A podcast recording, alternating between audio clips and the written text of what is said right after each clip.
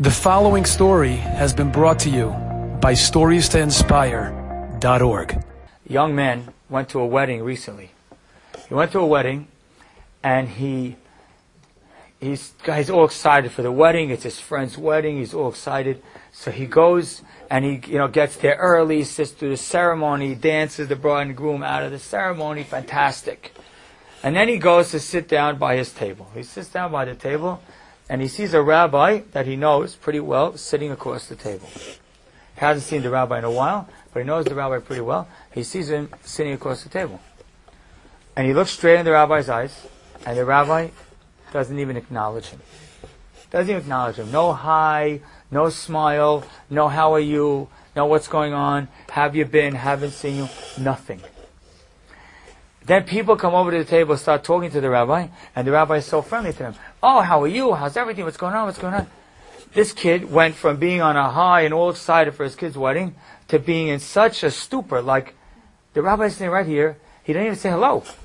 How horrible do you feel when someone walks by that you know or should know that doesn't say hello? You start, all kinds of things start going through your head. Oh, who they think they are? They're stuck up. They or oh, they think just because they made an extra dollar, now they don't have to say anything to me. They don't think I'm important enough. All kinds of stuff happen in your head. This kid went like, totally like the pits. Like, couldn't believe it. One person to another is talking to the rabbi, and the rabbi keeps looking at him, doesn't say a word to him.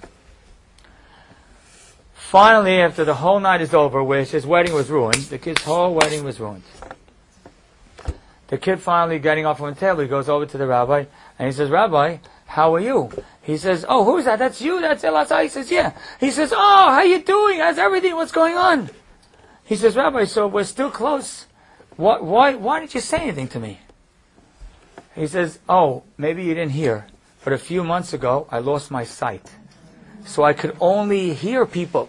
So anyone who was talking to me, I reacted to. But people who weren't, you, you were just, you're sitting, you didn't say anything, I guess. So I didn't hear your voice, so I didn't even know you were there.